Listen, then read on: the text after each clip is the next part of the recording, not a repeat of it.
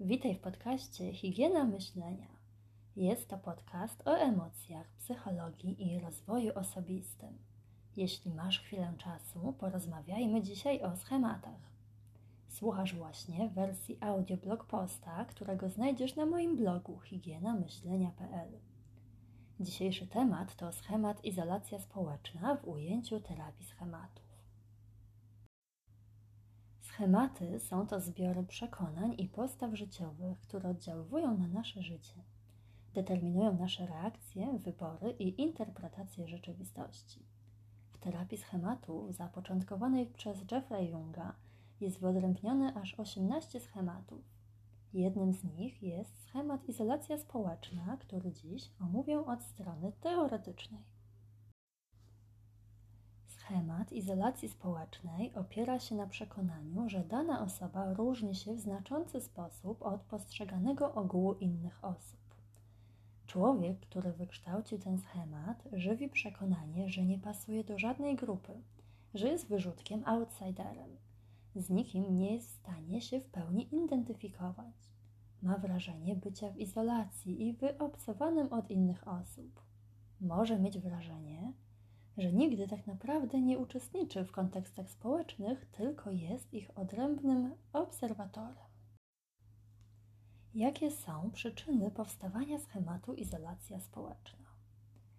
Schemat wykształca się w odpowiedzi na realne lub wyobrażone poczucie bycia innym niż postrzegani wszyscy w cudzysłowie. Schemat izolacji społecznej mogą wykształcić dzieci i osoby dorastające, w odpowiedzi na szeroki wachlarz mm, postrzeganych różnic w stosunku do ogólnej większości. Mogą to być na przykład takie przyczyny.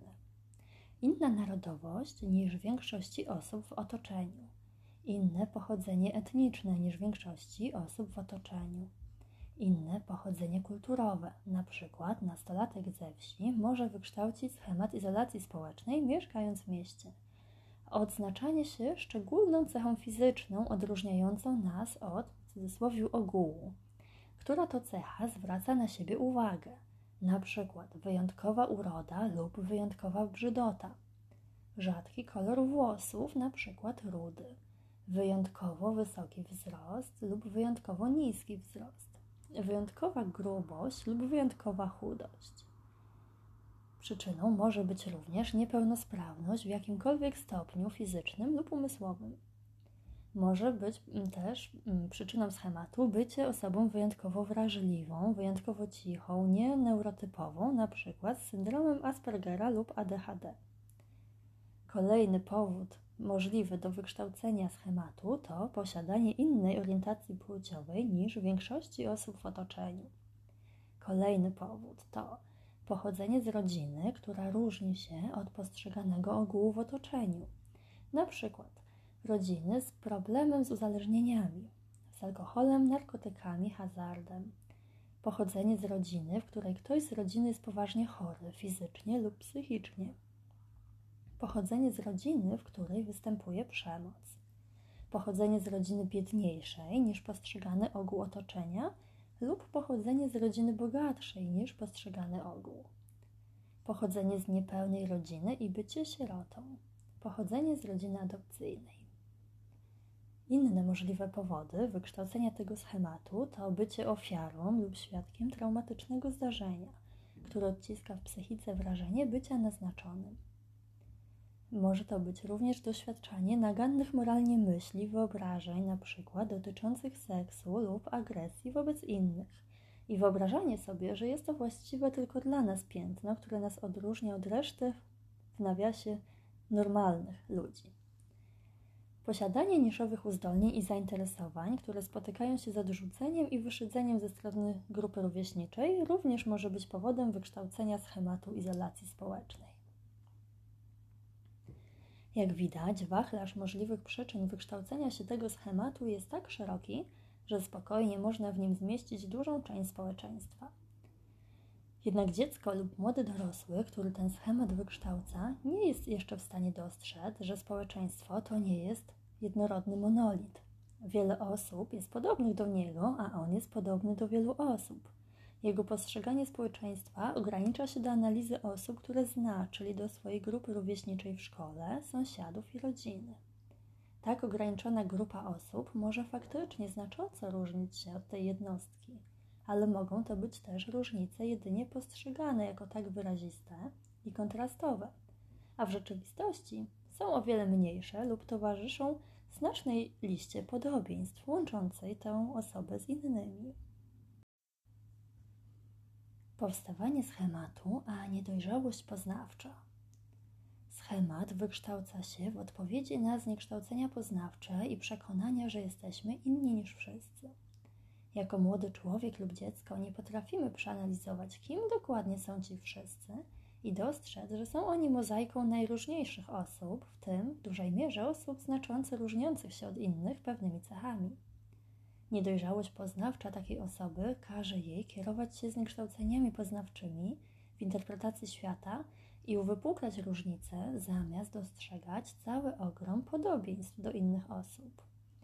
Osoba wyobraża sobie, że jej odmienność to jest jej wina i niezmienna cecha wrośnięta w jej osobowość, rodzaj piętna, które nosi w sobie i która trwale odróżnia ją od innych osób. Szczególnie trudna jest sytuacja osób, które dorastają w domach dysfunkcyjnych.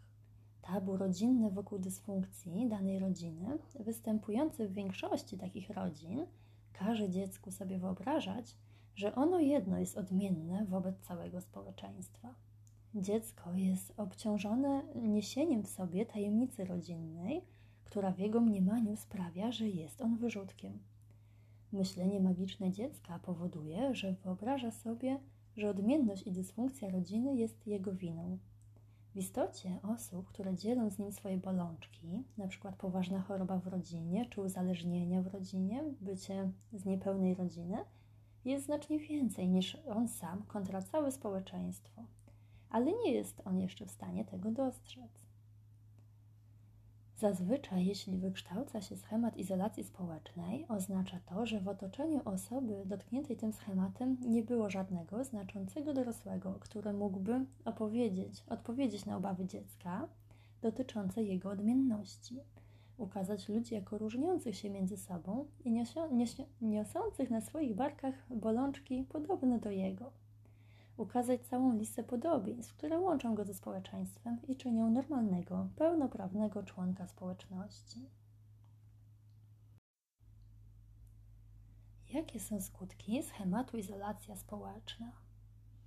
W wyniku wykształcenia i podtrzymywania schematu izolacja społeczna osoba wierzy, że różni się znacząco od innych i nie pasuje do reszty społeczeństwa. Powoduje to cierpienie psychiczne tej osoby, poczucie osamotnienia, trudności w realizacji ludzkich potrzeb, potrzeby budowania i podtrzymywania relacji z innymi, bycia częścią większej całości, czucia się akceptowanym w grupie, służenia społeczeństwu tym, co w nas najlepsze, odnajdywania własnej drogi i realizacji jej w kontekście społecznym, celebrowania i świętowania, odnajdywania wsparcia w innych ludziach. Schemat, izolacja społeczna, a tryby radzenia sobie ze schematem. Każdy schemat przejawia się w trzech różnych trybach radzenia sobie. Tryby mogą się zmieniać w zależności od czasu i kontekstu. Jedna osoba może przejawiać wszystkie trzy tryby radzenia sobie ze schematem. Tryb podporządkowania się schematowi, czyli pogodzenie się ze schematem. Osoba, która znajduje się w tym trybie, będąc w kontekstach społecznych, skupia się na różnicach, które oddzielają ją od innych osób. Ignoruje podobieństwa, które ją przybliżają. Bierze udział w życiu towarzyskim w sposób bierny, czując się inna i wyobcowana. Tryb unikania schematu, czyli ucieczka od schematu. Taka osoba, gdy aktywuje się jej tryb unikania, po prostu unika spotkań towarzyskich i sytuacji społecznych. Odwołuje spotkania, nie przychodzi, nie szuka kontekstów społecznych. Kolejny tryb to tryb nadmiernej kompensacji, czyli walka ze schematem. Osoba, która znajduje się w tym trybie, zaciera własną indywidualność, zachowuje się jak kameleon, dostosowując się do grupy i przejmując cechy innych osób jako własne. Największym wyzwaniem, jakie stoi przed osobą, która chce osłabić swój schemat, to odnalezienie drogi osłabiania schematu, która nie będzie wyrazem żadnego z tych trybów. Tryby wzmacniają schemat, są naszą reakcją na niego i próbą poradzenia sobie. Jednak nie przybliżają nas do wyjścia ze schematu i nie osłabiają go, tylko go wzmacniają. Schemat, izolacja społeczna, a inne schematy. Schemat, izolacja społeczna nie jest zawieszony w próżni. Często, choć nie zawsze, osoba może wykształcić inne schematy, które są próbą radzenia sobie z przekonaniem o swojej odrębności i izolacji od innych osób. Te schematy, które są sposobem radzenia sobie ze schematem pierwotnym, maskują trudne uczucia, które osoba stłumiła, takie jak lęk, smutek, samotność czy bezradność. Wtedy zazwyczaj bardzo widoczny i doskwierający jest schemat, który kompensuje przekonania o izolacji społecznej i swojej inności. Jednak to schemat izolacji społecznej nadaje mu sens istnienia i motywuje do jego stosowania. Schematy, które mogą być wtórne dla schematu izolacji społecznej, to na przykład schemat poszukiwanie akceptacji i uznania. Taka osoba usilnie poszukuje akceptacji i uznania u innych osób, żeby zmyć z siebie wrażenie bycia odizolowaną od innych. Rozpaczliwie pragnie zostać zaakceptowana do jakiegoś grona osób. Może się angażować w różne subkultury i szukać w nich potwierdzenia swojej wartości. Wierzy, że zasługuje na swoje miejsce w świecie i w kontekstach społecznych tylko jeśli inni wyrażą wobec niej akceptację i uznanie, które nigdy nie jest dość satysfakcjonujące i wyczerpujące, by pokonać jej schemat leżący pod tymi poszukiwaniami, czyli schemat izolacji społecznej. Kolejny schemat, który jest wtórny dla schematu izolacji społecznej, to schemat podporządkowanie. Osoba, która wykształciła ten schemat, wierzy, że tylko jeśli będzie posłuszna i podporządkuje się innym osobom, kupi sobie bilet do akceptacji społecznej i będzie mogła wyjść ze swojego poczucia bycia inną. Kolejny schemat to samopoświęcenie. Osoba, która wykształciła schemat samopoświęcenie jako schemat wtórny dla izolacji społecznej, wierzy, że tylko jeśli poświęci się dla innych, będzie im służyć, odgadywać ich życzenia i spełniać ich prośby, zanim zdążą je nawet wypowiedzieć, dopiero wtedy i tylko wtedy zasłuży na akceptację i bycie częścią danej społeczności. Może to dotyczyć kontekstu rodzinnego, miejsca pracy, społeczności lokalnej. Kolejny schemat wtórny do schematu izolacji społecznej to schemat nadmiernych wymagań. Taka osoba wierzy, że tylko jeśli uda jej się spełnić wyśrubowane wymagania wobec siebie, postrzegane zazwyczaj również jakaś, jako jakaś forma presji zewnętrznej, zdoła stać się częścią społeczności i wyjść z uczucia bycia inną niż wszyscy. Nadmierne wymagania mogą dotyczyć dowolnej dziedziny, na punkcie której osoba jest wrażliwa. Może to być waga ciała, wygląd, sukces, czysty dom, postępowanie w zgodzie z moralnymi wytycznymi. Taka osoba wierzy, że jeśli spełni swoje wymagania dotyczące danej sfery, dopiero wtedy będzie pełnoprawnym członkiem społeczności. Na przykład kobieta może uważać, że póki nie osiągnie wymarzonej sylwetki i wagi ciała, to jest niegodna, by chodzić na randki, by znaleźć miłość swojego życia, by um, uczestniczyć w spotkaniach towarzyskich. Ktoś inny może uważać, że dopóki nie osiągnie sukcesu, jest nie dość wartościowy, by być pełnoprawnym członkiem społeczności i cieszyć się kontaktami towarzyskimi. Jakie są metody osłabiania schematu izolacji społecznej? Krok pierwszy to osłabienie i uelastycznienie przekonań. Wierzysz w to, że znacząco różnisz się od innych osób i że nigdzie nie pasujesz. Aby osłabić schemat, należy wykonać pracę poznawczą podważenia tego przekonania. Pomogą w tym następujące pytania. Dlaczego sądzisz, że jest to prawda? Jakie są na to dowody? Czy znasz osoby, które prawdopodobnie wierzą w odwrotne przekonanie? Jakby brzmiało odwrotne przekonanie? Co by się zmieniło w Twoim życiu, gdybyś zaczęła wierzyć w to odwrotne przekonanie? Czy jest możliwe, że wierząc w odwrotne przekonanie, inaczej byś zinterpretowała dowody wymienione w odpowiedzi na pytanie, jakie masz dowody na to, że nie pasujesz do innych osób? Czy znajdziesz dowody na prawdziwość takiego stwierdzenia? Jesteś taka jak inni i doskonale pasujesz do społeczności. Co cię łączy z innymi ludźmi? Czy według ciebie różnisz się od innych? Co dokładnie cię oddziela od innych osób? Kim są te inne osoby? Opisz je, wejdź głębiej. Nie uogólniaj wszystkich do jednego organizmu. Dostrzeż niuanse i opisz je najlepiej na kartce. Inni różnią się między sobą. Czym się różnią? Czy te różnice są znaczące? Czy ty różnisz się bardziej? Czy to, czym różnisz się od innych, to coś złego? Czy może być ujrzane w innym świetle? Czy te różnice wynikają z Twojej winy, czy pojawiły się w wyniku uwarunkowań, na które nie miałaś wpływu? Czy leżą w Twojej strefie wpływu? Czy możesz i czy chcesz je zmienić? Jeśli chcesz je zmienić, to jak możesz to zrobić? Wymień sytuacje społeczne, w których bierzesz udział, a które wywołują trudne uczucia. Wymień sytuacje społeczne, których unikasz. W jaki sposób próbujesz sobie radzić z uczuciem bycia inną niż wszyscy? Czy są to skuteczne metody? Co by się mogło stać, gdybyś zaczęła postępować odwrotnie? Jaka byłaby reakcja i jak zmieniłoby się Twoje życie? Na moim blogu higienamyślenia.pl znajdziesz kartę pracy do samodzielnego opracowania tego schematu. Znajdziesz tam wymienione wcześniej pytania oraz miejsce na pisemną odpowiedź, byś mogła się spokojnie zastanowić nad, schematem izolacji społecznej i zaplanować zmianę. Następujące myśli mogą pomóc Ci podważyć to przekonanie i spojrzeć na siebie z innej perspektywy. Wszystko, co obecnie uważasz za dowody na Twoją odmienność i wyobcowanie, może być ujrzane w innym świetle. Uważasz, że coś drastycznie różni Cię od innych osób, gdy w odpowiednim kontekście i po oszlifowaniu tej cechy, tak naprawdę jest to coś, co Cię wyróżnia. Czy chcesz być bezbarwną foremką, kopią kogoś innego, osobą tak niewyróżniającą się, tak podobną do innych, że nie prezentującą sobą żadnego indywidualizmu?